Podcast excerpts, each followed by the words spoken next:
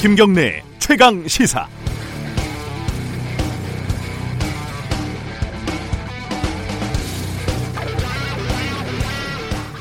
우리 옆자리 동료 기자도 한다. 나 빼고 다 한다.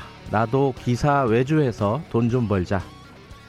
어, 이거는 올백뉴스라는 낯선 업체의 인터넷 사이트 대문에 대문짝만하게 적혀 있는 문구입니다.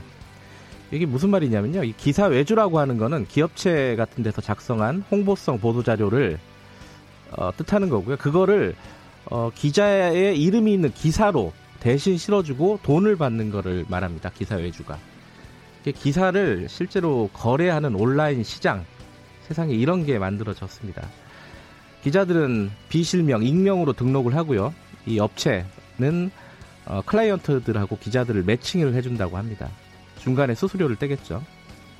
벌써 101개 언론사 733명의 기자가 등록을 했고 이 기자들이 지금까지 2억 3,110만 원을 벌어들였다. 이렇게 이 업체는 홍보를 하고 있습니다.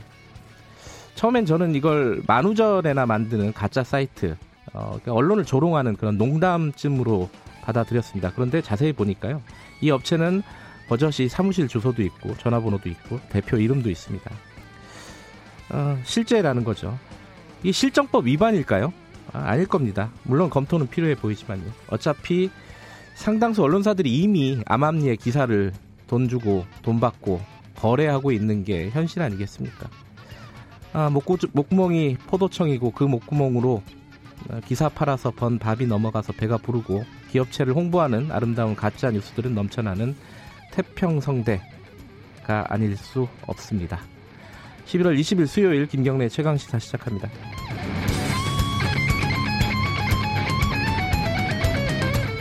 김경래 최강 시사는 유튜브 라이브로도 함께하고 계십니다. 문자 참여 기다리고요. 어, 샵 9730으로 보내주시면 됩니다. 짧은 문자는 50원, 긴 문자는 100원, 스마트폰 애플리케이션 콩 이용하시면 무료로 참여하실 수 있습니다.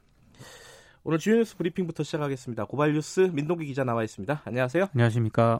이 기사 보셨죠? 올, 봤습니다. 올백 뉴스라고. 네. 저 실제 들어가서 등록을 해봤어요. 연락이 오는가 싶어갖고 등록을 했는데 네. 아직 연락은 안 오고 있습니다. 아니 그 메일을요. 예. 매체 비평한다는 미디어오늘 기자한테도 보냈다고 합니다. 아이고야. 아 이게 진짜 어디까지 이 저널리즘이 망가지는 꼴을 보게 되는지 정말 찹찹합니다.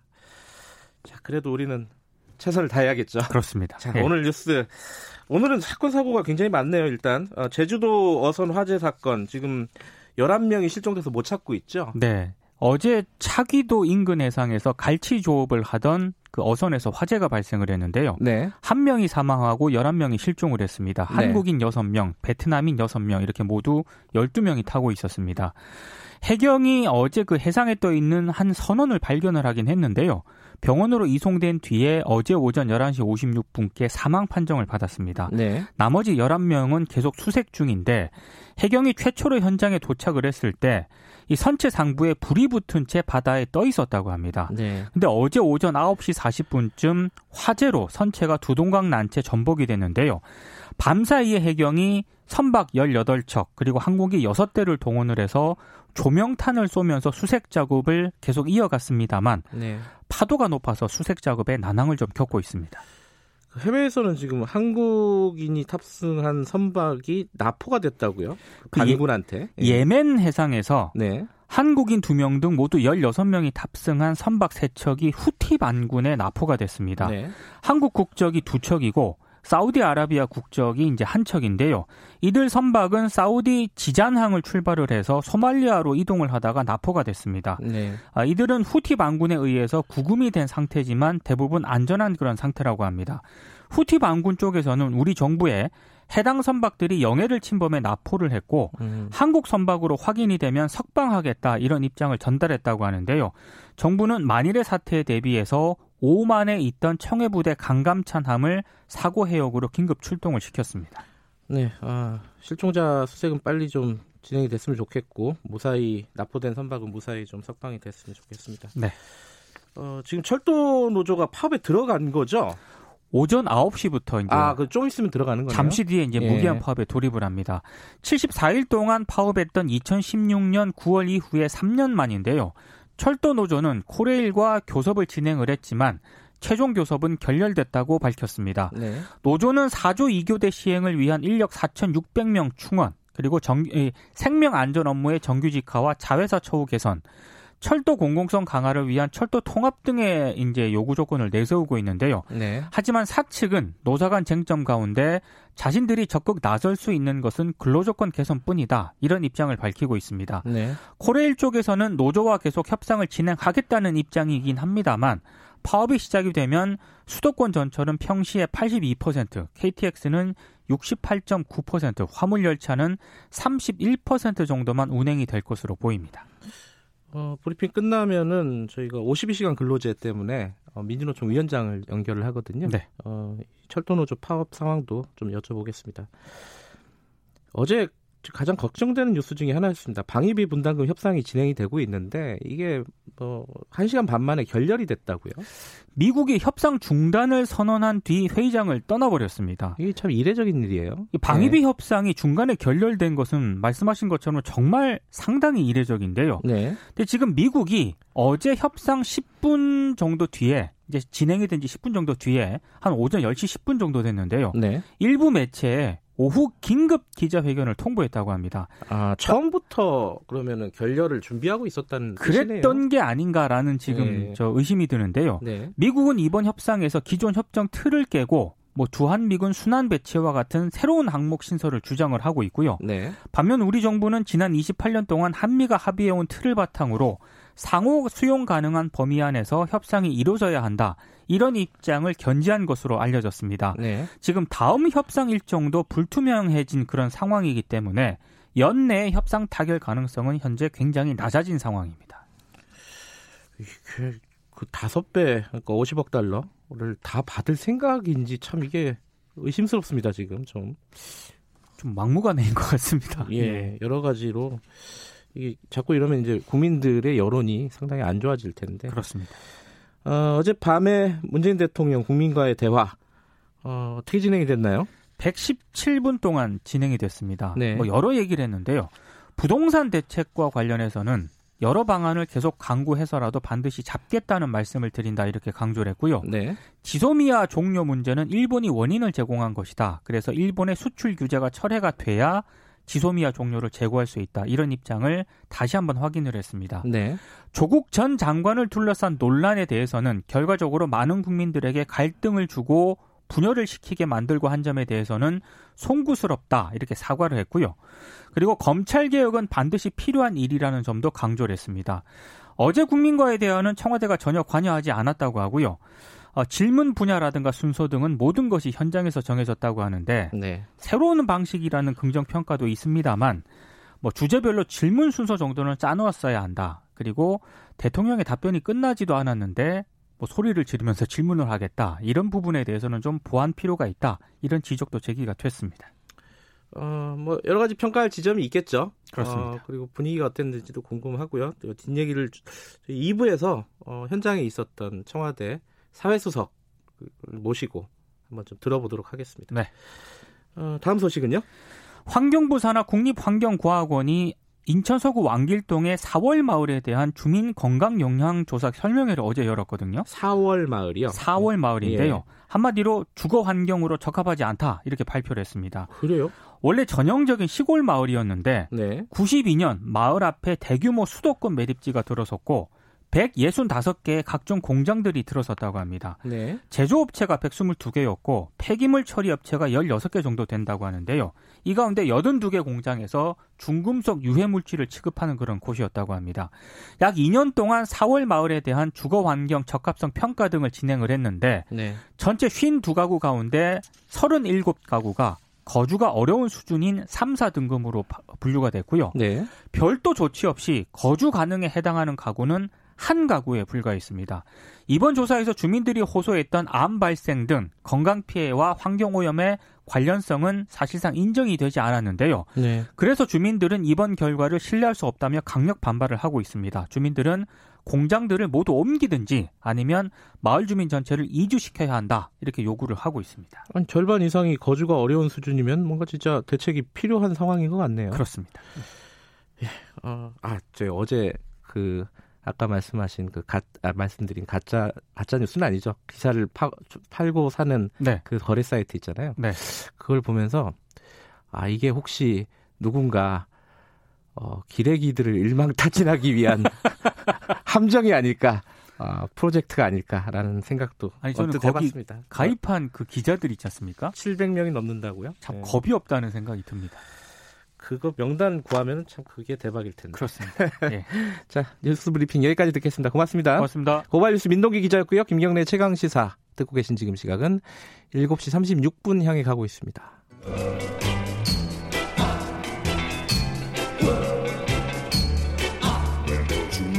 정글 같은 아침 시사의 숲에서 오늘도 웃고 울고 즐기며 사는 자연인 김경래 씨.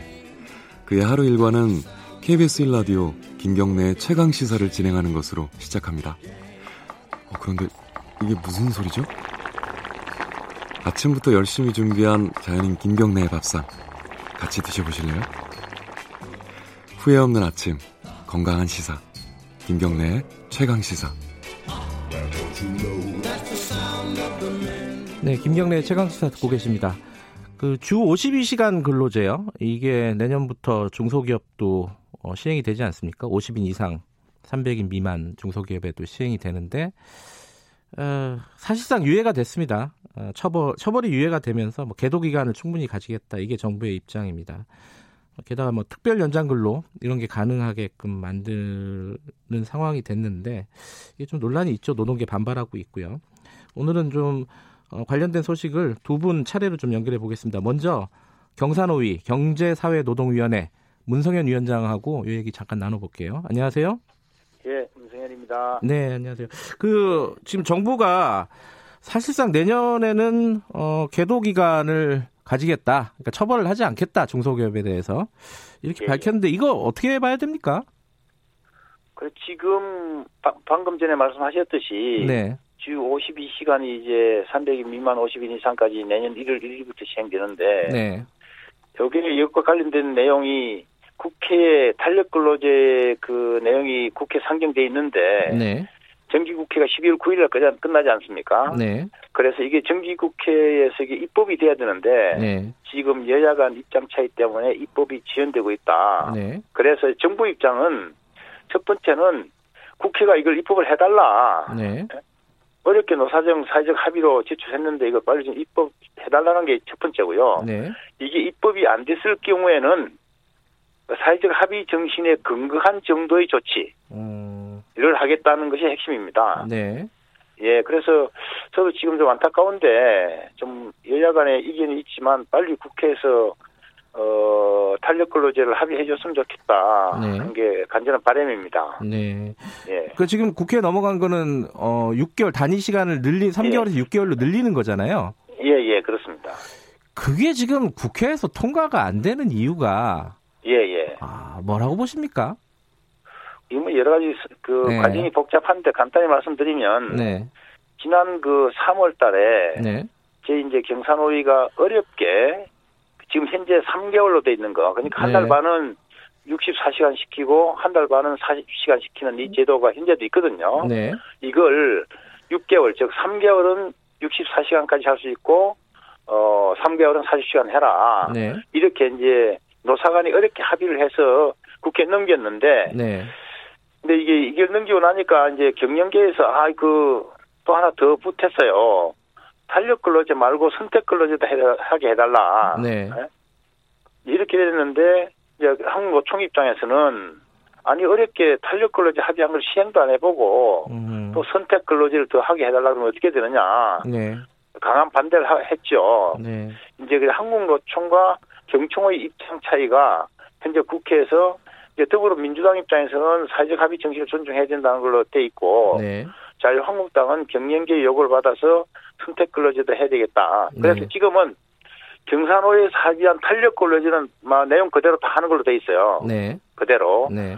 그럼 뭐 그냥 표기하면 그대로 되게 돼 있는데 여야간 이 이견이 없으니까 다만 이제 선택 근로제를 할 거냐 말 거냐 가지고 지금 문제가 돼 있는 겁니다. 네. 이 지점은 그 한국노총, 한국경총 사이에도 그렇고 여야 간에도 그렇고 첨예하게 대립돼 있는 상황. 그것 때문에 지금 어, 이런 문제가 발생했죠. 그 사용자 쪽에서는 6개월이 예. 아니라 1년으로 좀 단위 시간 넓, 넓혀야 된다. 이것도 주장하고 있지 않나요? 아, 그거는 일단 뭐 사회지가 합의를 했기 때문에 예. 그건 일단 정리가 됐습니다. 아, 그건 정리된 걸로 보고요. 예, 자유한국당에서도 1년 이야기 하다가 예. 뭐 그거는 사회적 합의에 음. 따라 하겠다라고 정리가 된 상황입니다. 예. 근데 지금 어 정부가 계도 기간을 준다는 거는 예, 예. 어 그 입법화가 안 됐기 때문에 좀 유예하겠다. 요거는 이해가 되는데 예. 를 들어 특별 연장 근로를 예.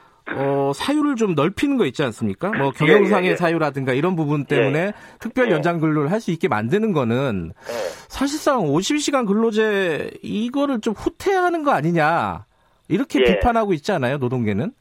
네, 탄력적 운영을 저희들이 그 노사간에 합의하면서 네. 거기도 어떤 내용이 들어있냐면 이제 재 자연재해 그로 인해서 급격한 어떤 노동을 꼭 해야 될 상황이 생기면 네. 그것도 노사 간에 합의를 할 수 있다. 네. 여기다가 갑자기 예기치 못했을 때 급격하게 주문 물량이 들어왔다. 네. 어? 그런 경우도 노사가 합의를 거쳐서 즉 노동자의 동의를 거쳐서 할 수 있도록 그 탄력적 내용 들어있는 내용입니다. 네. 그래서 그 이번에 정부에서 하는 특별 연장 근로 문제도 네. 지난번에 노사정 간에 합의한 정신의 연장에 있다. 그러니까, 어, 이렇게 보시면 될 것 같고요. 네. 그래서 이게 어떤 뭐 특별히 이, 이, 특별한 문제를 안고 있는 것은 아니다. 음. 저는 이제 경산호 위원장으로서 네.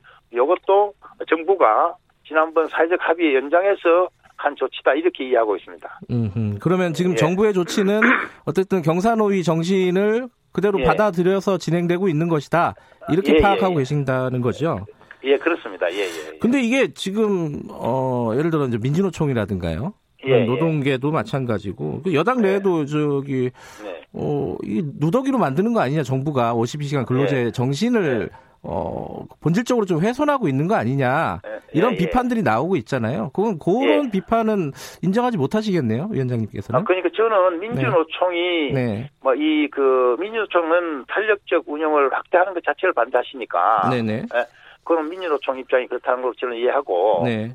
그건 뭐. 또 총파업을 이어가고 있지 않습니까? 네. 그거는 이제 민주노총이 우려하는 바들이 있기 때문에 네네. 또좀 일정하게 이해를 하고 있는데 네. 지금 그, 뭐, 또 다른 분들이, 민주노총 빼고 다른 분들에게 제가 부탁드리고 싶은 거는, 네. 사회적 합의로 된 이 법안이 통과되면, 네. 이런 문제는 전혀 발생하지 않는다. 네. 네? 뭐, 누더기, 누더기를 만든다든 이런 것은 아니다. 음. 이렇기 때문에, 좀 모두가 뭐 정부 탓보다는 저는 국회가 이 문제를 빨리 해결해 주기를 촉구하는 게 맞다고 봅니다. 음흠.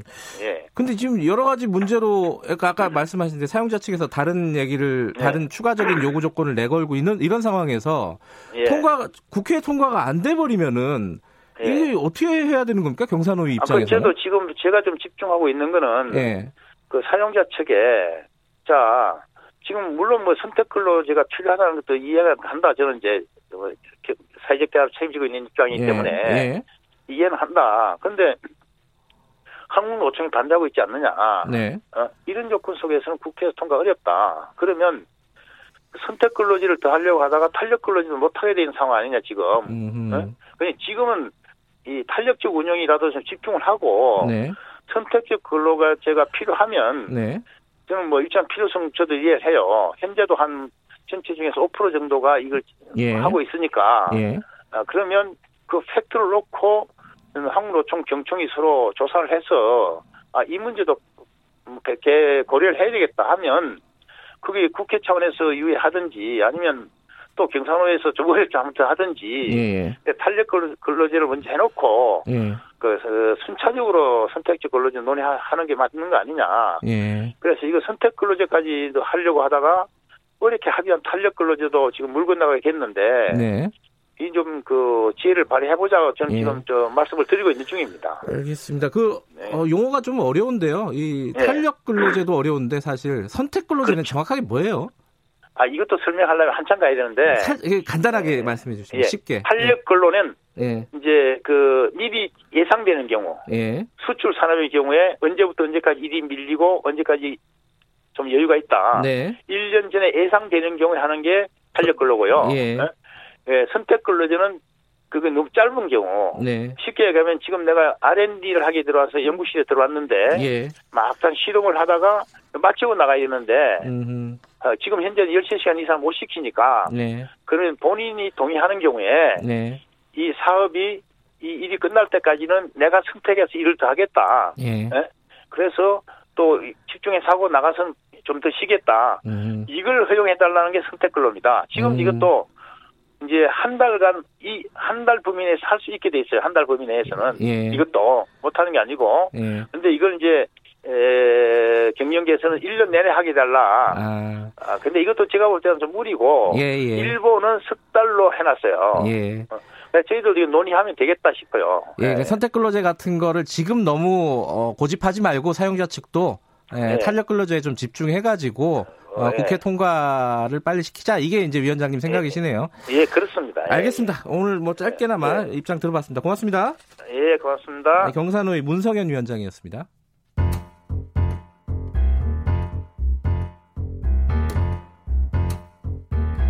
김경래의 최강 시사. 예, 바로 이어서요. 어, 민주노총 쪽 연결해 볼게요. 김명환 위원장님 연결돼 있습니다. 안녕하세요. 예, 안녕하세요. 민주노총 위원장 김명환입니다. 예, 일단 그 경산호위 위원장께서는 어, 정부의 방침은 사, 어, 노사정 합의 정신에 따르는 거 정도 수준이다. 그리고 국회가 지금 통과를 못 시키고 있는 게 문제다. 이런 입장이에요. 그 어떻게 들으셨습니까, 위원장님은? 예, 뭐 얘기 말씀 좀 들었는데요. 네. 과연 지금 말씀하시는 사회적 합의라고 하는 것에서 과연 노동이 정말 있는가라고 하는 생각이 들 정도로 음흠. 지금 한국 사회는 어쨌든 이 장시간 노동과 과로사 이렇게 주요하게 지금 한국 사회에 화두인데 네. 이 문제를 어떻게 풀 것인지에 대해서는 도리어 아 계속 그 답이 없이 예. 예 그냥 지금 경영계가 요구하고 있는 것을 얼마만큼 많이 들어줄 것인가 적게 들어줄 것인가 이렇게 좀 예. 고심하시는 것 같아서 매우 참 안타깝습니다. 그, 그니까, 경산의 문성현 위원장 얘기를 다시 한번 여쭤보면요. 이게 지금 한국노총은 합의를 한, 한 부분 아닙니까? 이제 3개월에서 6개월로. 네, 경제사회 예. 노동위원회에서 예. 그, 뭐, 3개월에서 6개월로 연장하는 거와 예. 요건을 완화하는 것을 어쨌든 이제 합의했고요. 예. 저희는 경산노에 참여하고 있지 않고. 네. 그, 또 하나는 어쨌든 그렇게 탄력 근로제를 확장하게 되면. 네. 일단 세, 뭐, 첫 번째로서는 장시간 노동, 그리고 두 번째로서는 어쨌든 이, 우리 한국의 어쨌든 이 과로사 기준에를 넘어서는 네. 그런 이제 위험성, 그 다음에는 이제 사실, 에, 이른바 이제 현장에서 우리 노동자들에 있어서 실질 임금 삭감 이런 것들이 예. 이루어진다라고 했기 때문에 저희들이 지속적으로 지난 1년 이상을 이제 반대해 오고 있는 겁니다.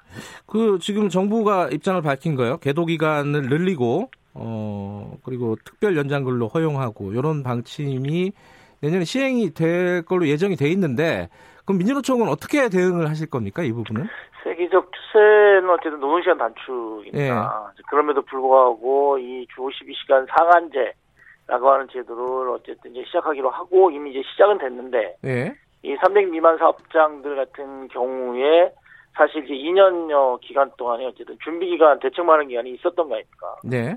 그럼에도 불구하고 지금 와서는 준비를 전혀 하지 않은 채 그냥 하면 시행하면 안 된다. 음흠. 지금 이렇게 지금 그 얘기를 하고 있는 거고 네. 이제 그렇게 되다 보니까 노동시간 단축 정책마저도 이 문재인 정부가 최저임금과 같이 최저임금 네. 만원 정책과 같이 좀 포기하고 있는 거 아니냐. 네. 지금 이런 거에서 이 유예 기간을 그 주는 건다라고 하는 거는 사실상의 그 1년 넘게 법 적용을 유예해 주고 네. 그 사이에 사실상 이 주 52시간제에 대한 시행이 정말 필요한 300 미만 사업장에서는 도리어 아, 사실 이것을 제대로 실현하지 못할 이제 그러한 상황들을 만들어 놓는 것 아니냐라고 하는 네.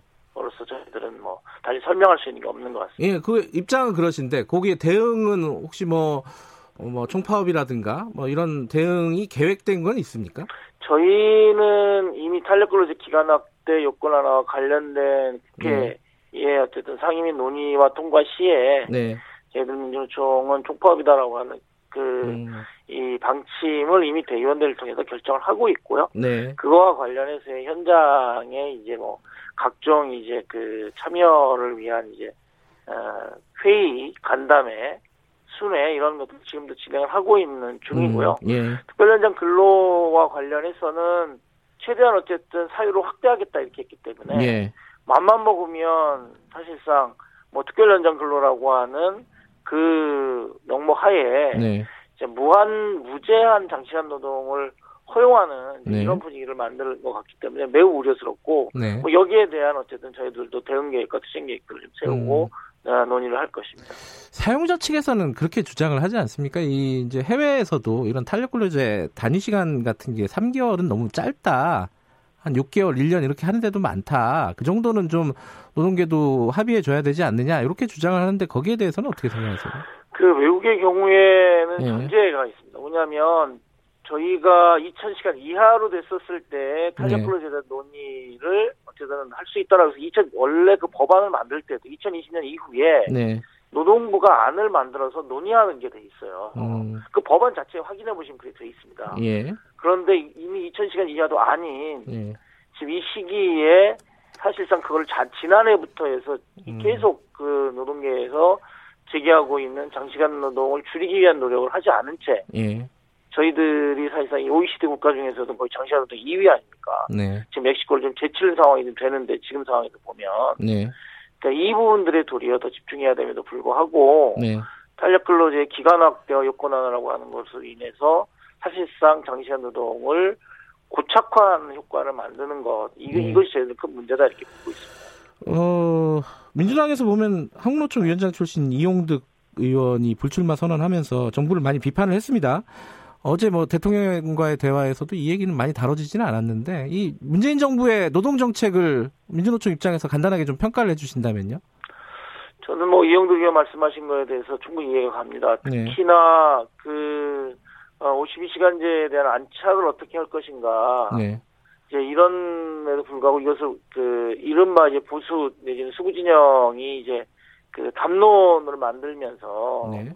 예, 그 50시간 자체를 이제 무력화시킬 이제 그러한 것을 만들어가는 거에 대해서 저희는 좀 그런 많은 좀 그 평가도 있는 거죠. 뭐냐면 네. 문재인 정부 촛불혁명이 있겠다 이렇게 얘기했지만 네. 노동존중 사회라고 하는 게 사실 더욱더 계약 플러스 계약 이렇게 돼가는 네. 이런 거하고 차별 없는 좋은 일터 이렇게 얘기했지만 비정규직 차별 시정과 관련된 사실상 이거 말뿐이 사유 제한 네. 이런 계획들은 지금 현재 아예 계획조차 세우지 못하고 있는 거에 지금 그 톨게이트 노동자를 보듯이 네. 대법원 판결이 났음에도 불구하고 지, 지속적으로 지금 자회사를 계속 어쨌든 가라고 얘기하고 있는 것이 이것이 지금 현재 문재인 정부가 말은 풍성했지만 네. 사실상 현실에서 실현하거나 아니면 음. 이것을 집행하거나 실천하는 데 있어서는 사실상 의지 부족 그리고 또한 그 능력에 대한 네. 그러한 어쨌든 문제점들 이러한 것을 겪고 있는 건 아닌가 이런 판단하고 있습니다. 아, 시간이 없네요. 그 KTX 아 KTX 철도 노조 파업은 뭐 타결될 가능성은 없습니까? 걱정하시는 분들 이미 많은데. 이미 오늘 9시부터 예, 예. 파업에 돌입하는 것으로 알고 있고요. 예. 그 중요하게 철도 노조는 어, 노사 간의 그 쟁점도 있지만 네. 정부 정책에 있어서 통합 문제 말씀하시는 거죠? 예, 예, 예, 그런 부분들에 대해서 좀 적극적으로 분명한 의견은 예. 현재 필요하다고 보고 있습니다. 알겠습니다. 오늘 말씀 감사합니다. 예, 고맙습니다. 김명환 민주노총 위원장이었고요. 어, 1분 여기까지 하죠. 그리고 8시 5분에 2부에서 돌아오겠습니다.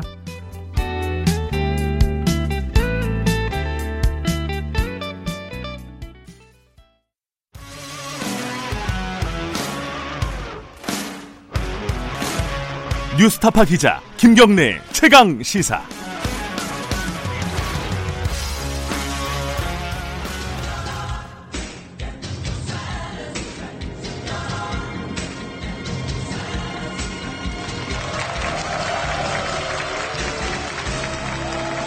하나의 그냥 작은 대한민국이라고 생각합니다. 예. 오늘 경청하는 시간 어, 그렇게 갖겠습니다. 아이들이 이름으로 법안을 만들었습니다만 단 하나의 법도 통과하지 못한 채 국회에 계류 중입니다. 어린이가 안전한 나라 2019년 내에 꼭 이뤄질 약속 부탁드립니다. 스쿨존 전체에서의 아이들의 안전이 훨씬 더 이렇게 보호될 수 있도록 정부와 지자체와 함께 최선을 다해서 노력해 나가겠습니다. 질문을 좀 받아보도록 하겠습니다. 모병제를 이제 단기적 장기적으로 해야 된다 하시는데 혹시 이게 언제쯤 될지 적어도 제가 군대 가기 전까지는 될 수 있는지 아무래도 본인은 모병제 혜택을 못 볼 것 같습니다. 국민들에게 오히려 갈등을 주고 또 국민들을 또 분열시게 만들고 한 점에 대해서는 어, 정말 송구스럽다는 말씀을 드리고 다시 한번 어, 이렇게 사과 말씀을 드립니다. 그러나 그 이번 그 기회에 검찰 개혁의 어떤 중요성이랄까 아, 뭐 이런 절실함 같은 것이 다시 한번 좀 부각된 것은 한편으로는 좀 다행스럽다는 음, 생각이 듭니다. 부동산 문제는 우리 정부에서는 자신 있다고 어, 이렇게 좀 장담하고 싶습니다. 네, 어, 지금 방금 들으신 음성은 어제 밤에 어, 있었던 대통령 의 국민과의 대화 하이라이트입니다. 편집 되게 잘했네요. 어, 한 100분 동안에 어떤 일이 있었는지 어, 한 한눈에 아 이게 라디오라서 한눈에 그럼 좀 이상하네. 어쨌든 알아들을 수 있게 구성이 되어 있었던 것 같습니다. 못 들, 어제 직접 못 보신 분들은 분위기가 어땠는지 대략 짐작을 하실 것 같습니다. 어, 300명의 국민들과 어, 사실상 각본 없는 토론을 한 거죠. 여기에 대한 평가는 좀 여러 가지가 있습니다. 뭐 좀 야박한 평가도 있고요. 어, 뭐 괜찮았다라는 좀 후한 평가도 있고. 어, 오늘 이 평가하는 자리 그리고 어제 못 나눴 못 나눴던 좀 디테일한 얘기를 어, 청와대 인사를 좀 모시고 얘기를 나눠보겠습니다. 어제 그 현장에 계셨던 분입니다.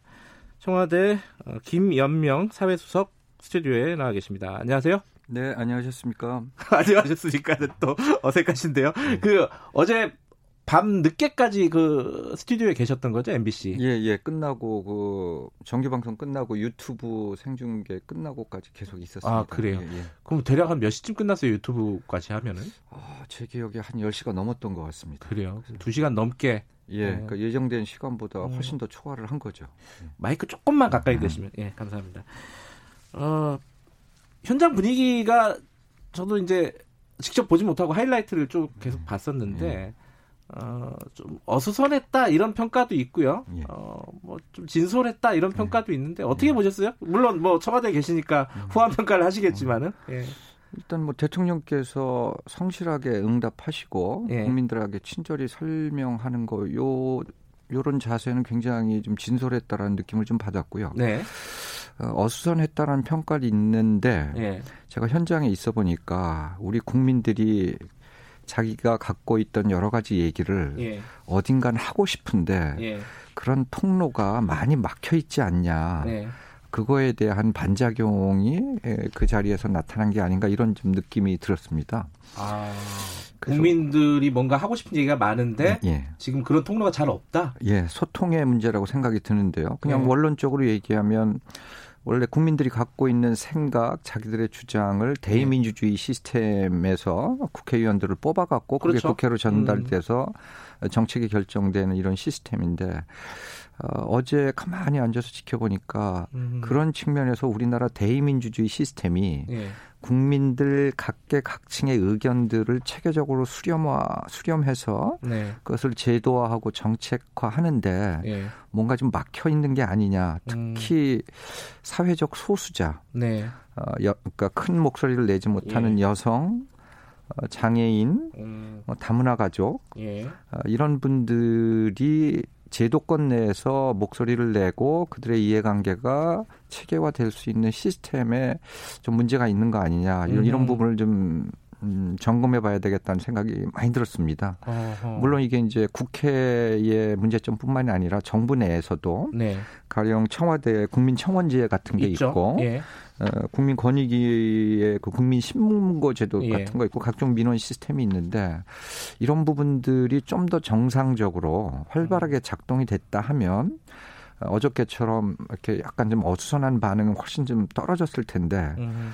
그런 측면에서 한번 전반적으로 국민들과의 소통 시스템을 한번 그 정치의 문제건 혹은 뭐 정부 내의 문제건 네네. 네. 한번 점검할 필요는 있겠다 이런 느낌이 음. 좀 들었습니다.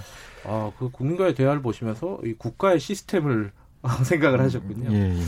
아, 근데 그 말씀이 공감이 되네요. 그러니까 네. 아까 말씀하신 그 소수자들의 목소리가 음. 반영이 안 되고 있다. 지금 예. 우리 시스템이 예. 뭐 국회 문제일 수도 있고 예. 특히 양당 시스템 하에서 예. 다당제가 없다 보니 아, 이런 문제가 발생이 되는 것 같습니다. 아, 총선이 기다리고 있으니까요. 예. 그런 문제들을 또 총선에서 좀 해소할 수 있으면 좋겠는데 그게 또 뭐 잘 될지 한번 지켜보고요. 어, 국민과의 대화 조금 얘기 더 나눠볼게요. 예. 어, 박한 평가들이 있어요 일부. 예. 오늘 아침에 제가 신문을 보니까 사설들을 쭉 보니까요. 예. 어, 뭐 원래 이제 언론들이 약간 좀 박하긴 하죠. 예. 박하긴 한데 뭐 왜 했는지 알 수 없는 국민과의 대화. 이게 뭐 국민일보 아, 하필이면 또 국민일보네요. 예. 국민일보 사설 제목이고 어, 기대 못 미친 국민과의 대화. 뭐 두 시간 내내 답답하고 아쉬운 국민과의 대화.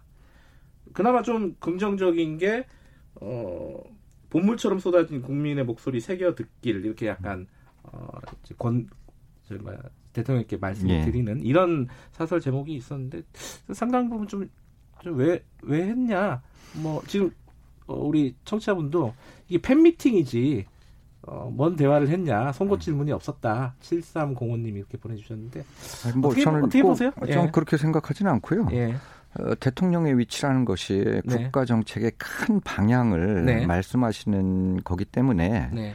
어, 아까 그 서희재님도 말씀하셨지만 어저께 네. 정책실장, 경제수석, 사회수석, 일자리수석이 다 그 같은 패널 로고 위치하고 네. 있었습니다. 이 취지는 뭐냐면 대통령께서 국정 전반에 대해서 큰 방향과 예. 원칙 이런 걸 말씀하시고 아주 디테일한 사안이 나왔을 때는 저희 네. 수석들이 좀 더 대답할 수 있는 기회를 갖기 위해서 저희가 대기를 하고 있었던 거고요. 으흠. 오늘 프로그램도 제가 여기 출연한 것도 어제 나왔던 그 네. 그 대통령의 큰 국정 운영 방향에 대해서 네. 세밀하고 자세하게 국민들에게 이해를 구하고 으흠. 알릴 것은 알리고 이런 측면에서 그 후속 프로그램이 쭉 준비가 돼 있습니다. 그래서 네. 한 두 시간 내에 모든 현안을 다 논의할 수는 없지만 어제 대통령께서는 국민들이 궁금해하는 네. 주요 현안들에 대해서는 분명히 입장을 밝히 밝히셨고 예. 앞으로 어떻게 국정을 이끌어 나가겠다라는 큰 방향을 말씀하셨기 때문에 네. 아, 그런 측면에서는 뭐 큰 의미가 있다 저는 이렇게 생각을 합니다. 요번에 그 준비를 하는 과정에서 그 예전에 청와대에 있었던 탁현민 행정관이 예. 나 같으면 이런 거 안 했을 음. 거다. 물론 이제 음. 그런 취지는 아니었다고 나중에 또 이제 예, 예. 수정을 하긴 했지만은 어쨌든 어, 이게 되게 어려운 포맷이다. 예. 잘못하면 짜고 치는 뭐 그런 거라고 음. 욕먹기 쉽고, 음. 뭐 팬미팅이라고 또 욕먹기 쉽고, 음. 그리고 또 저기 진, 뭐랄까요. 디테일한 질문과 음. 대답이 오가기는 좀 음. 어려운 포맷이잖아요. 음. 좀 고민이 있으셨을 것 같아요. 청와대 내부에서도 회의를 하시고 어, 이럴 때. 당연히 고민이 있었죠. 예. 예. 하지만 어, 대통령께서 직접 국민들하고 이렇게 각본 없이 네. 대화를 한 우리 그 역사상 그런 적이 없었잖아요. 네. 그런 측면에서 충분한 의의가 있다고 생각이 들고 또 예. 마침 에, 국정 지금 반환점을 넘어섰잖아요. 예. 그런 측면에서 한번 어, 스스로 우리 청와대 정부도 마음가짐을 음. 좀 다잡고 네. 좀더 국민들한테 다가갈 수 있는 계기는 저는 충분히 됐다 이렇게 생각을 음. 합니다. 예. 정말 각본이 없었어요? 그 1457님이 물어봤습니다. 정말 각본이 없었습니까? 예, 각본이 없었습니다. 그래요? 제가 알기로는 예상 음. 질문들을 대통령께서 준비하시려고 굉장히 한 300페이지 가까운 예. 페이퍼가 네. 올라갔고 저희들도 어떤 질문이 나올지 몰라서 저만 어. 해도 거의 한 300페이지 가까운 보고서를 다 스터디하고 읽고 네. 어, 그렇게 준비를 해왔습니다. 예. 그럼 처음에 첫 질문자가 아까 저희 하이라이트 들려드릴 때그 예. 안타까운 사, 사고죠. 예, 예, 그 예. 민식이 어머니께서 예, 질문을 하셨잖아요. 그것도 처음에 이제 각본 없이 그냥 그 자리에서 지정이 된 질문자였던 건가요? 어, 그 얘기는 아마 그 이게 만 육천 명 중에서 삼백 명을 일단 추, 예. 추첨을 했잖아요. 예. 근데 제가 알기로는 그분 중에 한 분으로 예. 당첨이 되신 것 같아요. 그렇죠, 그거야 그렇죠. 예. 아마 오시기 전에 예. 그 김민식 군, 그, 그 돌아간 그 김민식 아의 부모님이 와 계시다라는 얘기를 들으신 것 아, 같습니다. 그, 그, 그 예, 정도의 예, 예, 사전에 조율 정도 네, 네 있었다. 네, 예, 예. 뭐 순서를 1번, 2번, 3번, 4번 질문자를 아니, 그런 거 없었습니다. 않았다. 예, 예. 야, 이건 좀 모험이기도 해요. 사실 음. 대통령이나 청와대 입장에서도. 그런데 음. 대통령께서 어제 답변하시는 것을 보시게 되면 네. 국민 여러분도 느꼈겠지만 저도 가끔 그런 걸 느끼는데 거의 국정의 모든 현안에 대해서 그게 외교 안보건 어, 복지건 노동이건 경제건 네. 어, 거의 완벽한 이해를 하고 계셔서 음. 그런 정도의 충분한 답변이 이루어졌다라고 생각을 합니다. 그 얘기 나왔으니까 여쭤볼게요. 또 이제 사회수석이시니까 사실 네. 뭐 교육이나 복지나 이쪽을 네. 관할하고 계시지 않습니까? 네. 어, 민식이 어머니가 말씀하신 네. 그 학생 그러니까 어린 어린이들의 안전 문제 네, 이게 네, 네. 국회에 여러 가지 법들이 계류 중인 걸로 알고 예. 있다. 근데 하나도 통과가 안 됐다 그러면서 눈물을 많이 흘리셨지 않습니까? 예, 예. 이게 대통령도 짧게 대답을 하셨는데 예. 어, 왜 안 되고 있는 겁니까 이게? 하, 저도 좀 답답한데요. 예. 그 청취자 여러분들께서 잘 모르실 것 같아서 잠깐 말씀드리면 네. 그 민식이법이라는 그 법안이 그 소위 이제 민식이법으로 알려진 그 내용이 예. 뭐냐면요. 2019년 9월인가 충남 아산에 그 어린이 보호구역 스쿨존이라고 불리는 예. 거기서 과속 차량에 요 민식이가 치여서 사망을 했습니다. 네, 네. 그래서 요 사건 이전에 네. 아이들이 통학 차량 타고 다니다 사고 난 경우도 있었고 네. 뭐 어린이집 차량을 타고 가다가 응급 처치가 안 돼서 어, 사망한 사고도 있었고 유사한 사건들이 많았습니다. 네. 그래서 이런 관련 제도들을 고치기 위해서 네. 국회 여러 가지 법률안이 그 올라가 있습니다. 예를 음. 들면 음. 그 도로교통법 일부 개정안에 네. 어린이 보호 구역 내는 무조건 신호등을 설치하게 했고 음. 과속 단속 카메라 설치를 의무화시키고 네. 그다음에 스쿨 존에서 만약에 교통사고 사망이 일어나게 되면 3년 이상 징역을 부과하는 이런 네. 그 특정 범죄 가중 처벌 등에 관한 법률 개정안 몇개 음. 법안이 올라가 있는데 국회에서 아직 통과를 못 시키고 음. 있습니다. 상임위에 지금 계류 중이고요. 그래서 뭐 다른 현안도 많겠지만 적어도 아이들의 생명과 안전에 관한 문제는 우리 국회에서 좀 더 경각심을 갖고 네. 진지하게 논의해서 이런 목소리는 꼭 올해 내에 좀 통과될 수 있도록 그렇게 좀 주의를 기울여야 될 것 같습니다. 이거는 뭐 사회수석에서 관할한 영역은 아니겠지만은 국회에서 통과 안 된다고 정부가 또 시행령이나 이런 것도 활용해서 좀 뭔가 추진할 수 있잖아요. 뭐 그런 경우도 예. 꽤 있었고요. 아, 예. 그동안 저희 예. 정부에서는 예. 를 들면 이제 그 스쿨 존 내에 예. 그 과속 카메라 설치, 과속 예. 방지 카메라 설치하는 거 이런 것 등등에 관한 예산을 상당히 많이 편성을 해서 아, 그래요? 예, 음. 예. 어, 필요한 것부터 서서히 좀 진행이 되고 음. 있습니다. 근데 이걸 이제 종합적으로 하려면 법적 근거도 좀 있어야 되고 네. 예산이 네. 배정되려면은 법이 확실히 있어야 되니까 그런 네. 측면에서 빨리 국회에서 이 관련 법안이 통과돼야지 네. 예산과 세부적인 그 제도들을 만들어 나갈 수 있습니다. 예. 지금 청취자분들이 어 국민과의 대화에 관련해서 의견을 많이 주시는데요. 관심이 많으셨나 봐요. 문자를 많이 보내주시네요. 예. 어, 좋은 어, 반응은 K76037305님이 어, 청와대 안에서 대통령이 우물한 개구리처럼 있는 것보다 현장에서 목소리를 듣는 측면이 긍정적이었다. 이게 뭐 네. 청와대가 기획한 취지겠죠. 예. 그렇게 평가를 해주셨고 7725님은 어, 국정을 논하는 자리가 아니라 좀 개인적인 민원을 들어주는 자리 같았다. 음. 뭐 이런 약간의 비판을 해주셨습니다. 음. 이런 비판에 대해서는 어떻게 생각하십니까? 아, 뭐 그런 성격이 섞여 있었다고 봅니다. 그래요? 하지만 음. 그 민식이법 네. 서칭 민식이법처럼 예. 개인적인 민원인 것 같지만 그게 네. 우리 사회에 던지는 메시지는 굉장히 크기 때문에 네. 이게 국정이랑 이렇게 분리돼서 논의할 수는 없다라고 생각이 들고 네. 뭐 일부 그런 측면이 있었지만 어제 참석하신 대부분의 질문들은 네. 다 국가 정책, 국정 음. 과제와 연관된 거라서 네. 어, 대통령께서 생각하시는 우리 사회의 미래 정책 방향을 제시해 주는 데는 크게 문제는 없었다 저는 이렇게 생각을 합니다. 근데 저는 좀 아쉬웠던 게 보니까 아, 외교안보 문제가 지금 굉장히 첨예한 문제잖아요. 지금 예. 현재 어, 굉장히 중요한 문제인데 그 부분에 대한 이제 질의응답이 그렇게 많지가 않았어요. 예, 예. 뭐 한일 관계 뭐 있긴 있었는데 예. 지금 뭐 미국 뭐 방위비 분담금 문제도 있고 여러 예, 가지 예. 그 부분은 좀 아쉽다. 그러면 어차피 근데 질문이 랜덤하게 오니까 청와대에서 기획할 수 있는 부분은 아니었을 텐데 또 한 가지 아쉬운 게 이거는 이제 사회수석 관할입니다. 교육 문제도 좀 깊이 있게 논의가 안 된 부분이 좀 있다. 그래서 오늘 좀 대신 좀 여쭤볼게요. 예, 예, 예. 어, 지금 정시 확대 얘기를 대통령이 예전에 신정연설할 때 꺼내지 않았습니까? 예, 예. 그 위에 정부 정책이 어, 정시 확대 쪽으로 확 돌아갔다. 예. 대통령 말 한마디에 예. 이런 예. 비판이 있어요. 예. 지금 현재 진행 상황은 어떻습니까? 그 언론에서 네. 대통령 한마디에 교육 정책이 하고 바뀌는 거 아니냐 이런 있었죠. 비판이 꽤 네. 있는데 어, 저희가 생각하기엔 그렇지 않습니다. 이미 2017년도 우리 정부가 출범하고 나서 네. 어, 수시 정시 문제를 어떻게 할 것인가 깊은 논의를 했고 네. 그래서 공론화 위원회가 만들어진 예, 예. 것을 아마 기억하실 네. 분들이 있을 겁니다. 그때 어, 정권 초기인데 공론화 위원회가 만들어져서 정시 비중을 어, 수도권 중심 대학으로 해서 30% 이상으로 확대하도록 권고하는 공론화 위원회 안이 나왔습니다. 네. 그러니까 우리 정부 초기부터 어, 정시 확대를 하려고 하는 움직임이 있었고 이미 국민들한테 상당 부분 알려져 있었습니다. 네.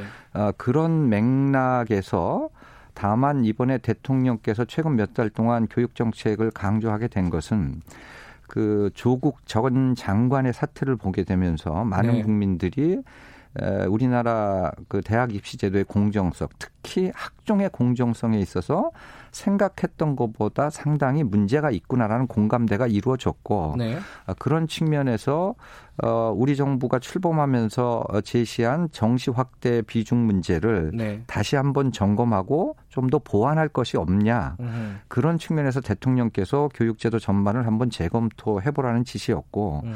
우리 정부 들어서 정시 확대를 과거보다 늘려나가겠다라는 일관된 방침에는 음. 어, 변함이 없었다 이렇게 말씀을 드리, 드리고 싶습니다. 일부에서 그런 비판을 많이 하잖아요. 그건 아마 어, 사회수석께서 굉장히 고민하고 있는 지점일 텐데 예. 정시 확대하면 사교육 더 는다. 예, 예. 그리고 부자들이 정시에 유리하다. 예. 이게 뭐 통계로도 입증됐다고 주장하는 쪽도 예, 있고요. 예, 그런 통계가 실제로 있습니다. 그죠? 그런 부분 고민은 어떻게 지금 좀 풀고 계십니까? 정시 확대되면 뭐 강남 8학군 문제 그다음에 뭐 집값 뛰는 문제 이런 네. 여러 문제가 나올 거라고 많은 분들이 얘기를 합니다. 네. 실제 저희가 제 소관 업무이기도 해서 여러 네. 가지 이게 과연 증거가 있는 주장인지에 대해서 음. 체크를 좀 하고 있습니다. 네. 어, 가령 어 2017년도 저희 정부가 집권한 다음에 그때 정시를 30% 이상으로 확대하겠다고 네. 2017년 10월인가에 발표를 했는데 그때 그러면 똑같은 논리로 강남 집값 뛰고 어, 막 사교육 업체가 강남에 막 몰렸을 거라고 가정을 하고 뒤져봤더니 그런 증거가 없습니다. 음흠. 그래서 실제 객관적인 증거를 따져보게 되면 어, 정시가 확대되게 되면 교육 특구 생겨나고 여러 가지 부작용이 생길 거라고 사, 어, 많은 국민들이 생각을 하고 있지만 네. 실제보다는 매우 좀 과장된 어. 그 주장이 아닌가 이렇게 생각을 합니다. 예. 그리고 어제 대통령께서도 말씀하셨지만 어, 적어도 집값 문제에 대해서는 대통령께서 자신 있다. 네. 이건 반드시 잡겠다라고 누차 말씀을 하셨습니다. 네. 혹시 정시 확대로 인해서 과거와 같은 강남 8학군이라든지 이런 문제가 생겨서 집값에 영향을 주게 되면 네. 우리 정부는 그런 문제를 해소하기 위해서 굉장히 강력한 대책을 쓸 거고 예. 어, 지금 뭐 준비를 하고 있다는 말씀을 드리고 싶습니다. 예. 뭐그 사교육 논란은 사실은 지금 여러 가지 보니까 조금 과장돼 있는 걸로 일단 파악을 하고 있다라고 예. 그, 그, 그, 논란은 뭐 다른 의견도 있으니까요. 예. 어, 그거는 이제 차차 다음에 다른 인터뷰로도 저희들이 청취자분들께 좀 말씀을 드리도록 하고요. 예. 이제 집값 얘기 끝냈으니까 그거 간단하게 하나만 예, 여쭤보고. 예. 어, 더 강력한 방안이 있다고 음. 말씀하셨어요. 예. 대통령이 얘기를 음. 했고, 여러 가지 방안, 이런 얘기도 음. 했고요. 그, 지금 뭐 대출 규제니, 뭐, 분양가 상한제니, 여러 가지 쓰고 있잖아요, 이미. 네네. 네. 더 뭐가 있어요? 글쎄요, 그 부분은 제 소관 사항이 아니라서 자세히 말씀 못 드리겠습니다. 예, 다음에 경제수석님 모시고 아, 한번 말씀 나눠보시죠. 예. 어, 얘기 좀 전해 주십시오. 예, 한번 예, 나오시라고. 예. 어, 자사고 특목고 얘기, 예, 그 예. 얘기로 잠깐 넘어갈게요. 예, 예, 예. 이거 2025년도에 없어 없앤다, 해제한다는 거잖아요. 제일 걱정이 사람들이 그겁니다. 아니 정부 바뀌면은 이거 일관되게 추진할 수 있는 거냐 이게 현실적으로 어떻게 보세요? 아, 요 문제는 네. 어, 원래 대학 입시에 관련된 주요 사항들은 4년 전에 예고를 하게 돼 있습니다. 네. 4년 예고제가 있어서 우리 정부에서 대학 입시의 틀을 바꿔놓게 되면 네. 다음 정부까지 가게 됩니다. 네. 만약에 다음 정부에서 입시 제도를 바꾸려고 하면은 어, 그 다음 정부에까지 음. 그 영향을 미치기 때문에 그렇게 쉽게 에, 제도가 다시 뭐 일반고를 살리는 정책들이 다시 뒤로 간다든지 뭐 음. 이러진 않을 것 같고 네. 많은 국민들 저희들이 계속 여론조사를 하고 있는데 네.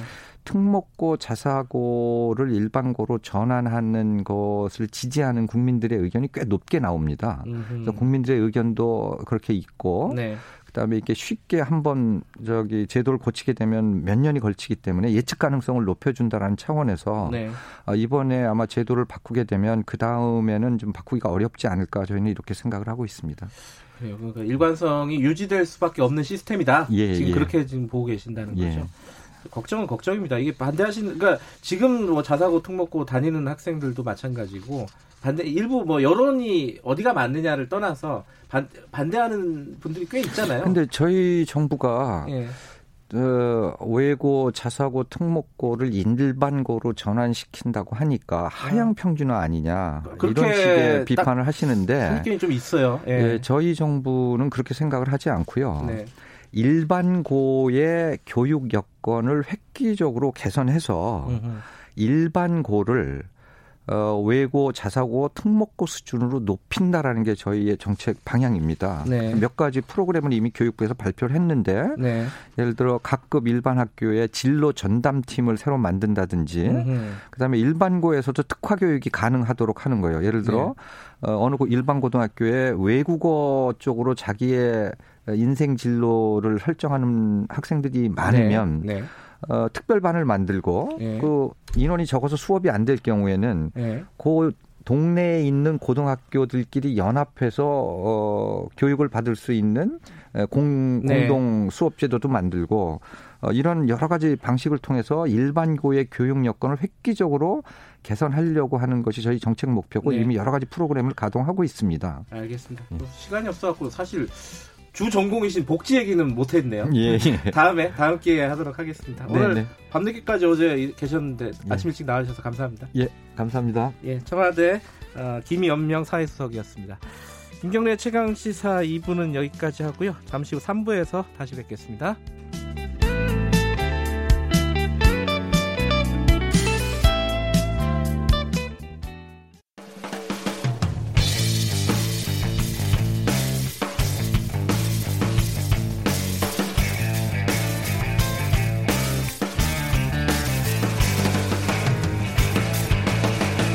김경래의 최강 시사.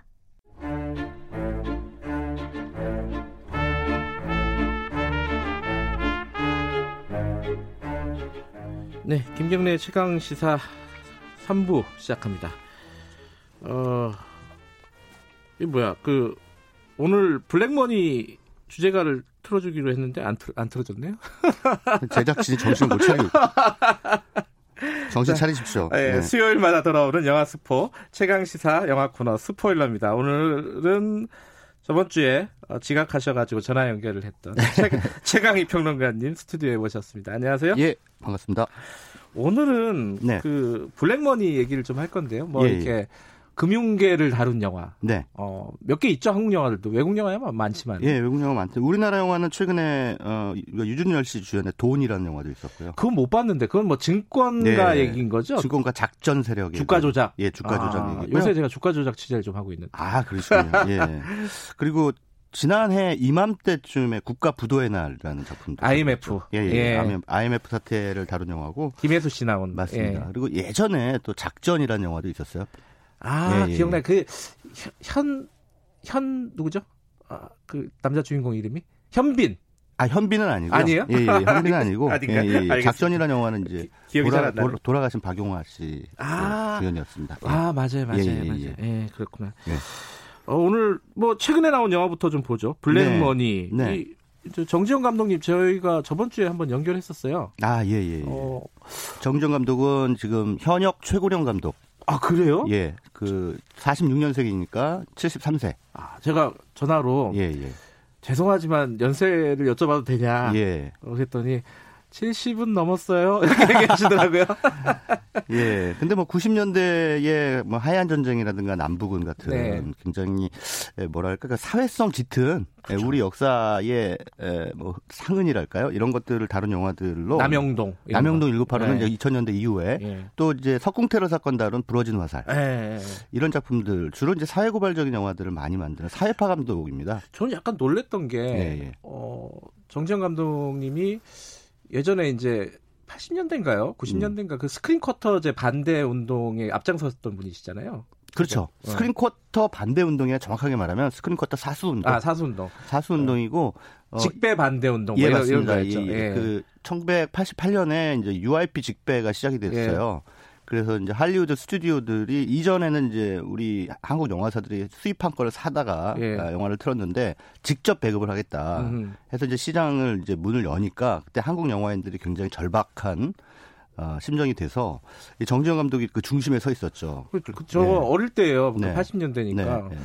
근데 정지영 감독이 하면 그 생각이 납니다. 그 극장에 뱀을 풀어가지고 지금도 그 얘기 정지영 감독 네. 하면 또그 네. 얘기가 빠지지 않는데 제가 정지영 감독을 지난주 팟캐스트 방송 때문에 만났는데 네. 그 경위를 좀 자세히 들었어요. 아 그래요? 예, 예. 방송에서 그게, 예, 음. 뱀 테러 사건. 그래서 왜, 왜 풀었대요? 별명이 별명이 땅꾼 정지영이래요. 땅꾼. 네. 아. 근데 푸신 거는 맞는데 네. 어, 서울극장하고 신현극장 두 군데다가 뱀을 갖다 놓은 거는 맞는데 그 정지영 감독이 직접 갖다 놓은 건 아니고 아 그래요? 예. 그 아. 그렇게 하자라고 모의를 한 아. 그리고 이제 갖다 놓으신 분은 다른 분이고요. 음. 그리고 이게 이제 객석으로 막 그 뱀이 꿈틀꿈틀거리고 들어간 게 아니라 그게 가만히 그 또아리를 들고 앉아 있는 뱀이래요. 아. 예, 그런 뱀인 줄 몰랐다고 합니다. 독사는 아니었죠? 독이 뺀 예, 독이 없는 뱀이었는데 이게 꿈틀꿈틀거리고 돌아다니면서 그 관객들을 깜짝 놀라게 만들 의도였는데 음. 어, 그렇게 가만히 있을 줄은 몰랐대요. 그래서 의도와 다르게. 네, 그래서 네. 그 사주죄로 네. 네, 그때 당시 구속됐었던. 아, 구속까지 됐었어요. 예, 예. 어. 그런 아, 그래 갖고 저는 그 정지영 감독님이 되게 좀 무서운 분인 줄 알았어요. 과격한 어, 행동을 했기 때문에 네. 굉장히 과격할 거라고 생각하지만 실제로 이렇게 만나 뵈면 굉장히 유순하고 네, 소탈하시더라고요. 소탈하고 네. 열려 있는 그런 마음을 가지고 있는 분입니다. 이번 예. 영화도 어, 재밌다고 계속 강조를 하시는 거예요. 아, 예, 그 블랙머니. 예. 예. 근데 주제가 뭐 론스타 사건이잖아요. 예, 그렇습니다. 소재가. 예, 예. 이 재밌을 수가 있나? 어때 어때요? 예, 그 론스타 사건을 다루고 있기 때문에 이제 관객들이 혹시나 어렵지 않을까라고 하는 그 예. 편견을 가지고 있을 거라고 정지영 감독이 예상을 했기 때문에 예. 그 6년 전부터 시나리오를 썼다고 합니다. 음흠. 근데 시나리오의 목적은 뭐냐면 사실을 있는 그대로 보여주는 것도 물론 중요하지만 어, 극적인 재미를 통해서 네. 관객들이 이 사건을 좀 쉽게 이해할 수 있도록 음. 해주자라고 하는데 주안점을 두고 시나리오를 썼다고 해요. 그래서 영화가 시작을 하면 무슨 돈 얘기나 이런 것부터 시작이 되는 게 아니라 그 도로 위에서의 뺑소니 사건으로 시작이 되거든요. 아, 그래요? 예. 오. 그냥 뭐 두 남녀가 타고 가는 차가 트럭에 받치는 장면으로 시작이 예, 됩니다. 예. 그러면 이제 사람들이 어 이게 무슨 무슨 일이지 하면서 음. 그 사건이 왜 일어나는지 궁금해질 거 아닙니까? 네. 그러고 나서 이제 그 뺑그 그 뺑소니 그 당시 피해자가 그 트럭 어, 트라우마 걸렸어요. 트럭 공포증. 네. 그래서 이제 뭐 운전을 하고 가는데 뒤에서 또 비슷한 트럭이 쫓아오니까 음. 도망가야겠다라고 싶어서 예. 막 앞에 차들을 막 치면서 갔어요. 예. 그러다 보니까 뺑, 뭐 자기가 뺑소니 트라우마 때문에 뺑소니를 치게 된 셈이 됩니다. 예. 그러니까 뺑소니 가해자가 된 거죠. 예. 그래서 이제 검찰에 가서 조사를 받게 되는데 그 조사 검찰이 바로 조진웅 씨가 맡은 아. 그 양민혁이라고 하는 형사부 예. 검사입니다. 아하. 근데 이, 이 근데 이분이 근데 무슨 어, 동생한테 유서 같은 문자를 보내면서 예. 자살 돌아가셨는데 예. 어, 스스로 목숨을 끊었는데 그 문자에 그렇게 적혀 있는 거예요. 그 검찰이 검사가 나, 의 몸을 만지고 성추행을 했다.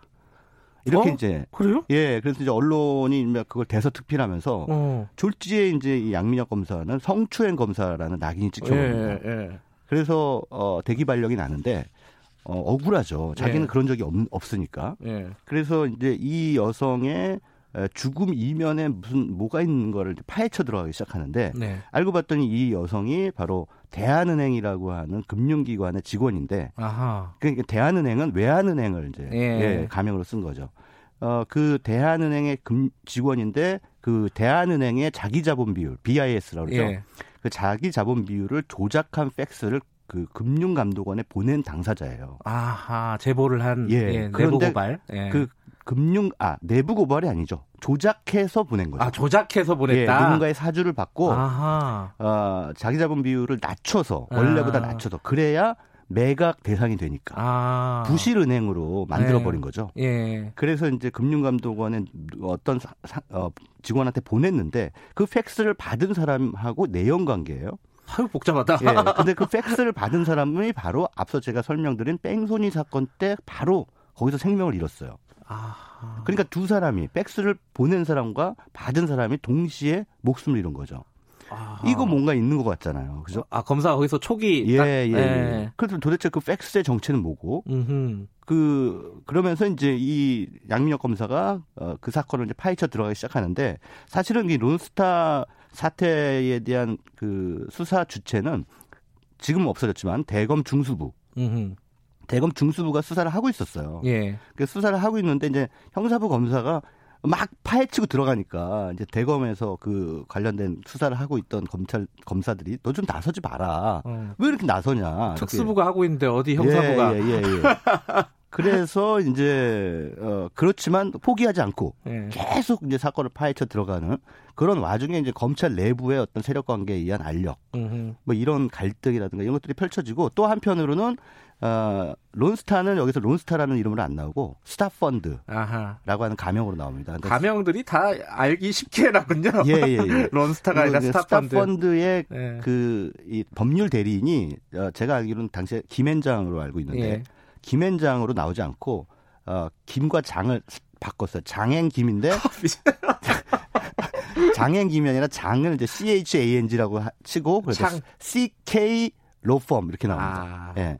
그런 식으로 이제 현실 노골적이네. 노골적이긴 하지만 비껴가는 거죠. 예. 예. 그래서 이제 어, CK 로펌에서 이 CK 로펌에서 이 스타펀드의 법률 대리인 하고 있는 네. 사람이 이제 이한희 씨가 연기한 김나리 아. 변호사가 있어요. 예. 이 김나리 변호사는 어, 무슨 악의를 가지고 스타펀드를 법률 대리인을 해주는 게 아니라 네. 어 그냥 상식적인 선에서 네. 어그 뭐 자본주의 사회에서 금융 자본주의 사회에서 어, 기업이 기업할 이윤 활동을 하는 건 너무나 당연하다라고 네. 하는 차원에서 이제 접근에 들어가는데 네. 이 조진웅 씨가 맡은 양민혁 검사하고 계속 이제 만나게 돼요. 만나게 되면서 이게 뭔가 좀 이상하거든요. 네. 그러면서 서서히 그 진실의 베일이 벗겨지면서 본인도 좀 갈등을 하게 되는 으흠. 그런 그 모습이 보여집니다. 그래서 이렇게 앞서 말씀드린 대로 영화의 줄거리가 에, 뺑소니로부터 시작이 돼서 그 다음에 어, 성추행 검사로 몰린 인물이 등장하고 네. 그 검사가 스타펀드의 법률 대리인과 만나 갈등을 펼치는 이야기. 이렇게 이제 구성이 돼 있습니다. 그러다 네. 보니까 어, 관객들은 아주 쉽게 그 음. 이야기를 이제 흥미롭게 따라가다 보면 자연스럽게 예, 이른바 우리가 알고 있는 론스타 먹튀 사건의 음. 진 전모를 이제 파악하게 되는 그런 구조입니다. 근데 이게 론스타 사건이라는 게 이제 하나은행을 네. 어 헐값으로 어, 론스타가 샀다가 네, 외환은행이죠. 외환은행. 아, 외환은행. 네, 예, 예. 외환은행 샀다가 네, 네. 어 다시 팔고 예. 어, 외국, 외국 외국 자본이니까 이제 네. 먹튀라고 예, 보통 예. 얘기하잖아요. 근데 그게 사실은 지금도 소송 중이고 그죠? 뭔가 해결이 깔끔하게 안 난 사건이에요 이게. 네. 영화에서는 어떻게 됩니까? 비슷하게 끝납니까 이게? 그러니까 2012년 초에 이제 매각 결정이 나죠. 예. 그래서 이 매각 결정이 나는 그 순간까지가 이 영화가 아, 그래요? 끝납니다. 아. 예, 예. 그리고 이제 어, 음. 사실은 그 이게 2003년인가부터 시작이 된 거잖아요. 그러니까 네. 매도, 그러니까 인수를 했다가 매각하는 과정까지 어, 그 사이에 몇 번 매각을 시도했다가 또 안 되고 안 되고 해가지고 음. 결국 이제 2012년에 정상적인 매각, 그러니까 징벌 매각을 하지 않고 징벌 매각을 한다는 건 그 이 인수 매각 과정에서의 뭔가 문제가 있었기 네. 때문에 그러니까 자기 자본 비율을 조작했다든가 이런 혐의가 입증이 되면은 징벌 매각을 하게 돼 있죠. 음흠. 근데 어, 그렇게 안 하고 정상적으로 매각이 되면서 어, 스타펀드는 엄청난 시대 차익을 거두고 이제 빠지게 되는 거죠. 근데 이 영화에서 중요한 건 뭐냐면 그, 어, 그 국제 금융, 그러니까 월가를 중심으로 한 국제 금융 자본의 탐욕이라든가 우리나라의 기업들을 먹잇감으로 삼는 예. 그런 예. 그 행태라든가 이런 것들을 고발함과 동시에 그 사람들과 결탁한 세력. 국내 세력이죠. 예를 들어 뭐 모피아라든가 예. 그 모피아를 고발하는데 더 초점을 맞추고 있어요. 음. 그래서 그 모피아는 결국은 이제 재정경제부나 뭐 이런 기획경제부 예. 그, 그 관료 출신의 예. 그런 이 사회 요소 요소에 들어가 있는 그런 그 파워 카르텔이죠 일종의 예.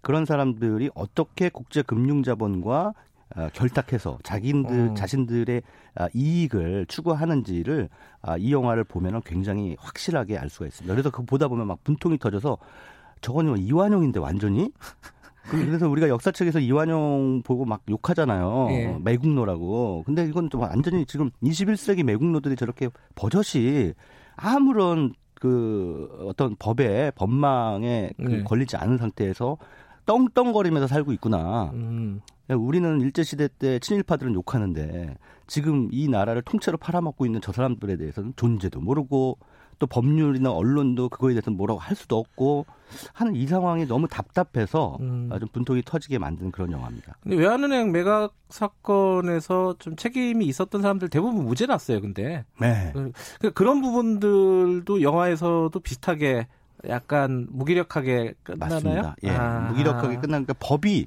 그렇군요. 어쩔 도리를 못, 못 하는데 그러나 그러나 네. 영화이기 때문에 일종의 카타르시스는 줘요. 아 그래요? 예, 음. 그 한편으로는 좀 허탈하게 만들기도 하고 예. 또 한편으로는 이 주인공 조진웅 씨를 통해서 음흠. 그래도 우리가 이렇게는 해야 되지 않겠습니까?라고 하는 음흠. 그런 메시지를 던집니다. 그래서 영화의 마지막 그 엔딩곡이 아리라고 하는 곡이 흐르는데 예.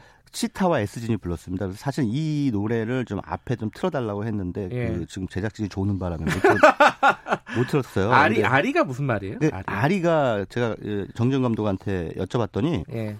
파이팅 힘내 아. 이게 순 우리 말이라. 아 우리 말이에요? 예예. 예. 어. 그래서 어, 우리가 누군가 힘내라 할 때 아리아리 이렇게 얘기하는 지금 나오네요. 예. 뒤늦게 제작진이 틀고 예. 그래서 이건 뭐냐면 이 국제 금융 자본의 먹잇감과 놀이터가 된 우리 대한민국을 살아가는 예, 그만 트세요. 예, 우리 관객들, 우리 예. 국민들을 향한 정정 감독의 호소예요. 예, 우리 정신 똑바로 차리고 힘내서 살아가자. 더더 이런 일이 일어나지 않고 또 당하지 않고 살기 위해서 힘을 내자 이런 뜻입니다. 그 오늘 뭐 아까 돈 얘기 잠깐 하셨고요. 그 네. 그유유 아, 그 배우 이름 뭐죠? 유준열. 아 유준열 씨 나오는 돈하고 예, 예. 어, 또 최근에 있었던 그 금융 감독 아, 금융과 관련된 영화가 또 뭐가 있죠? 국가 부도의 날. 아 그, 예. 그렇게까지 얘기를 했으면 좋겠는데 어, 그 얘기는 시간이 없네요. 마지막으로 예. 그거만 여쭤볼게요. 예, 예. 정지영 감독님이 요새 홍보 굉장히 열심히 하시더라고요. 아, 예, 예. 저희도 라디오 네. 전화 연결했으니까요. 근데 저 최강희 평론가께서 항상 주장하시는 게 홍보 열심히 하는 영화는 재미가 없다.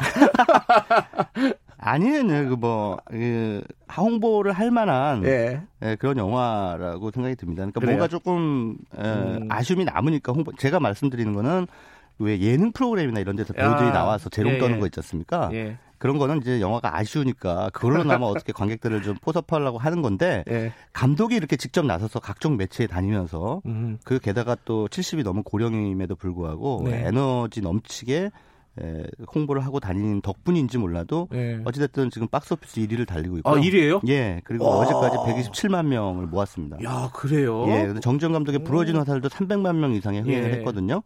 어, 근데 이 영화도 그 부러진 화살만큼 음. 또 반향을 좀 불러일으키는 작품으로 그러네요. 남기를 바랍니다. 은근히 흥행 감독님이세요. 어, 예, 흥행 감독입니다. 알겠습니다. 최강희 예. 평론가님이 오랜만에 호평을 하는 영화를 어, 봤습니다. 자, 고맙습니다. 예, 감사합니다. 김경래 최강 시사 듣고 계신 지금 시각은 8시 46분입니다.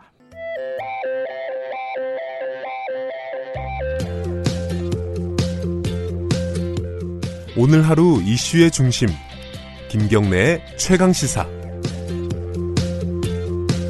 네, 어, 홍콩으로 한번 가보겠습니다. 어, 지금 시위대 최후의 보루라고 많이들 얘기하는 홍콩 이공대 해산 작전이 진행 중이라는 소식 많이 들으셨을 것 같습니다. 어, 뭐 전쟁터 같은 모습이죠. 어, 지금 현장은 어떤지 어, 현지 취재하고 있는 KBS 특파원 연결해 보겠습니다. 안양봉 기자 연결돼 있습니다. 안녕하세요.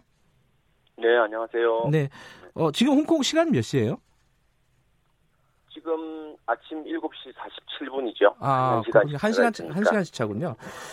네네. 어제 밤에 어, 네. 뉴스를 보니까 마지막 뭐 해산 작전 한다 막 이런 얘기들을 제가 좀 들었어요. 네. 상황이 어땠습니까? 예, 예. 어, 해산 작전이 들어간 건 아니고요. 아, 그래요? 뉴스 주변, 예, 주변을 에워싸는 형태로, 음. 어, 이렇게 포위 작전을 나흘째, 좀 오늘이면 나흘째 지금 진행을 하고 있습니다. 포위 작전, 예. 예, 뭐, 그, 이제, 그 학교 캠퍼스 안에 있는 시위대가 몇 명이냐, 이거는 좀 매체마다 좀 다른데요. 뭐, 음. 최소 한 50명에서 많게는 한 200명 정도 여전히 남아있다. 이렇게 네. 전하고 있고요. 어제 종일 보면, 이제 그 중에서, 그 사실 학생들이나 그 시위자들이 식사라든지 이런 걸 일체 제공, 일절 제공받지 못하고 있는 상황이거든요. 그래서 자수를 하는 그 사람들도 있고요. 자수자 중에서 성인은 즉시 체포가 돼서 네. 경찰서로 가고 18세 이하 미성년자 같은 경우는 이제 신원 등록을 해놓고 부모나 뭐 선생님이나 이런 분들이 오셔서 어 데리고 가는 이런 모습들을 볼 수 있었습니다. 그 언뜻 생각하면 우리나라에서 있었던 뭐 건대 사태라든가 연대 사태라든가 뭐 이런 게 좀 떠오르기도 하는데 네. 그저 홍콩 쪽에서는 뭐 저격수까지 배치하겠다 이렇게 경찰 쪽에서 얘기를 했다고 하는데 이게 가, 굉장히 강경한가 봐요 진압하거나 이런 것들이. 네, 그 부분은 사실 이게 숫자로도 드러나는데요. 지금 네. 보면 이제 홍콩 이공대에 대한 이제 최후의 보루라고 시위대들이 이야기했던 홍콩 이공대에 대한 어떤 진압 작전이 17일 그러니까 우리는 일요일 날 네. 일요일 날 오, 어, 오전부터 시작이 됐던 거거든요. 네. 그러면 17일부터 18일 이틀 동안 체포된 홍콩에서 체포된 시위자가 네. 1,100명 정도 됩니다. 1,100명. 예. 그런데 그 중에서 한 600명 정도가 그 홍콩 이공대에서 잡혔고요. 예. 홍콩 이공대에 갇혀 있는 학생이나 시위대들을 어, 구출하자라고 해서 어 18일 하루 종일 그, 그, 그 도심에서 시위가 있었는데 네. 이 도심 시위 현장에서 한 500명 정도가 잡힌 겁니다. 이 1,100명은 뭐냐고 하면 6월 9일부터 이 홍콩 사태가 시작된 거 아니겠습니까? 6월 9일부터 8월 16일까지 그 석 달 넘게 그, 그, 그, 다섯 달 정도 되는 기간 동안에 체포된 전체 체포자가 한 4천 명 정도예요. 아, 예, 예. 4천 명 정도인데 단 이틀 동안 1,100명이 잡혔다는 것은 경찰이 얼마나 강경하게 음. 이 지금 대처하고 있는가 이런 부분들 쉽게 통계적으로 말해주는 거라고 이야기할 예. 수 있겠습니다. 얼마 전에 뉴스 보니까 그 중국 인민해방군들이 뭐 청소하고 있다 뭐 이런 뉴스 네네. 봤어요. 실제로 인민해방군이 네. 뭐 투입되거나 그러지는 않았죠 아직은. 그렇습니다. 그 뭐 16일 상황인데요. 16일 예. 토요일 날 그 홍콩 침례대학교 근처에 주둔군 주둔하고 있는 인민해방군이 한 40분 정도 네. 이렇게 나와서 그 시위 등으로 해서 이제 도로가 차단되거나 이제 네. 장애물들이 많이 있지 않습니까? 그걸 시민들이 치우고 있었는데 그 현장에 이제 그, 그 인근에 있던 부대의 네. 병사들이 나와서 같이 청소를 하는 상황이고요. 홍콩 인민, 어, 홍콩에 주도는 인민해방군이 시위 현장에서 이렇게 저희들도 많이 뭐 촬영한 영상까지도 다 돌에 예. 있습니다만은 뭐 망원경으로 관찰을 한다거나 이런 상황은 있지만 음. 뭐 직접적으로 어, 나온다거나 이런 상황은 지금까지는 없는 상황입니다. 아, 현장에서 취재하면 좀 위험하지는 않습니까? 취재진한테는? 예, 뭐 일단 기본적으로 그 프레스 증명이 되어지면 뭐 보호를 받는 상황이고요. 아, 예를 들어서 음. 뭐 예, 뭐 시위자들하고 이제 동일하게 경찰이 일단 저희들을 네. 취급하지는 않으니까 그리고 네. 어, 이게 시위를 하시는 분들 같은 경우도 어쨌든 이런 부분들을 홍콩뿐만 아니라 국제사회에 대단히 알리고 싶은 이 네. 절박한 네. 마음들이 큽니다. 그래서 여러 가지로 저희들이 인터뷰를 요청하거나 이런 음. 부분에서 대단히 협조적이고 특히 외신에 대해서는 대단히 협조적으로 이렇게 네. 어, 하고 있습니다. 다만 이제 워낙에 공세적인 체포 작전을 하다 보니까 네. 뭐 저희들이 상당 부분 거리를 두고 지지를 합니다만은 어뭐저 체류가서를 뭐 예. 맡을 수밖에 없는 상황이고요. 예. 뭐 그런 부분들은 있습니다. 예. 이게 이제 가장 걱정은 사태가 어디까지 갈 것인가 이게 네네. 걱정인데 곧 그 홍콩에서 선거가 있다고요? 맞습니다. 예. 예. 요번 선거가 어떤 예 뭐 분수령이 될까요? 어떻게 보십니까? 그 홍콩은 조금 이렇게 이해가 필요한데 지금 어, 일요일 날 하는 거는 구의회 우리 우리만은 마포구 영등포 가는 구의회 지방의회 선거거든요. 아 24일에 하는 거는요. 구, 예. 네 구의회고 우리 국책적인 입법회가 또 따로 있습니다. 입법회 선거는 내년 9월이고 요. 이번에 아. 하는 거는 구의회인데 이게 단순히 이제 우리처럼 우리가 갖고 있는 시스템으로 이해를 해서 구의회가 이제 말한 지방의원 아니냐 이렇게 볼 수도 있는데 홍콩은 조금 다른 경우가 뭐냐고 하면 네. 이 구의원이 입법의원을 즉 국회의원을 겸직할 수 있습니다. 그래서 실질적으로 30명의 그 입법의원 중에서 30명이 직선으로 뽑힌 어, 입법의원 중에서 26명이 현직 구의원입니다. 네. 그렇기 때문에 대단히 좀 뭐라 그럴까요? 시민의 지지나 뭐 리더십이 있는 지도자라고 하시는 분들은 이후에 그 입법위원도 충분히 겸직이 가능하고요. 또 음. 행정장관을 뽑는 그 간선 선거인단이 한 1,200명 되는데 네. 여기에 구의원이 117명이 참여를 합니다. 그리고 네. 18개 구에서 이긴 지금 말하면 진영 개파 이렇게 이제 뭐 진중파와 뭐 민주파가 있다고 한다면 네. 거기에서 구의원 선거에서 450명 452명을 뽑는데 그 구별로 이긴 개파가 이 그 홍콩 그 행정장관 간선 선거인단에 독식하는 구조입니다. 그러니까 117명을 지금은 친중파가 다 하고 있어요. 예. 그런데 어쨌든 이 선거 결과가 어떻게 나올는지는 모르겠습니다만 2015년 선거에서는 민주파가 30, 그 진중파라고 하는 정당들이 73대 7 구조거든요. 네. 그래서 사실 5대 5 정도만 나와도 이긴 선거일 테고 그것들이 음. 결과적으로는 뭐 그 입법위원회 진출이라든지 네. 어 민주 이번 지금 홍콩 시위를 하고 있는 어떤 그런 공감대를 갖고 있는 진영들의 사람들의 어, 그들의 어떤 구의원 진출이라든지 입법위원 진출이라든지 선거인단에서 어떤 그런 발언권이라든지 여러 가지로 음. 제도권에서 이렇게 홍콩 민주화 요구들 자체가 수용될 수 있는 가능성이 대단히 큰 상황인 음. 거죠. 그렇기 때문에 사실 홍콩 사태가 6개월째 있는 사태가 이후에 어떻게 진행될 건가 이거는 이번 선거가 대단히 중요하다고 할수 음. 있을 것 같습니다. 단순히 네. 구의회 의원들 뽑는 선거의 의미만 가지는 건 아니다. 어, 네, 큰 네, 의미를 가지고 있다. 지금 이번 시위 사태에서. 네, 네, 네. 근데 지금 이제 그 시위대가 요구하고 있는 것 중에 가장 본질적인 게 어, 네. 행정장관 직선제. 를 요구를 하고 있지 않습니까? 이 네. 부분이 네. 관철이 될 가능성이 있습니까? 어떻게 전망하세요? 이게 사실 참그 제일 핵심적인 문제이고 제일 어려운 문제인데요. 이게 어, 중국이 지금 홍콩 시위하는 사람들을 일국 양제, 그러니까 하나의 중국 두 체제를 어, 지키지 않는다. 네. 서방의 뭐 이런 힘을 빌어서 일국 즉 이 일국을 그, 그, 그 무너뜨리려고 하는 색깔혁명, 체제 전복을 시도한다 이렇게 비난하고 있지 않습니까? 네. 근데 홍콩에서 시위를 하는 그 민주 진영이라 그럴까요? 아무튼 이, 이분들도 똑같은 이야기를 합니다. 중국이 일국 양제를 지키지 않는다.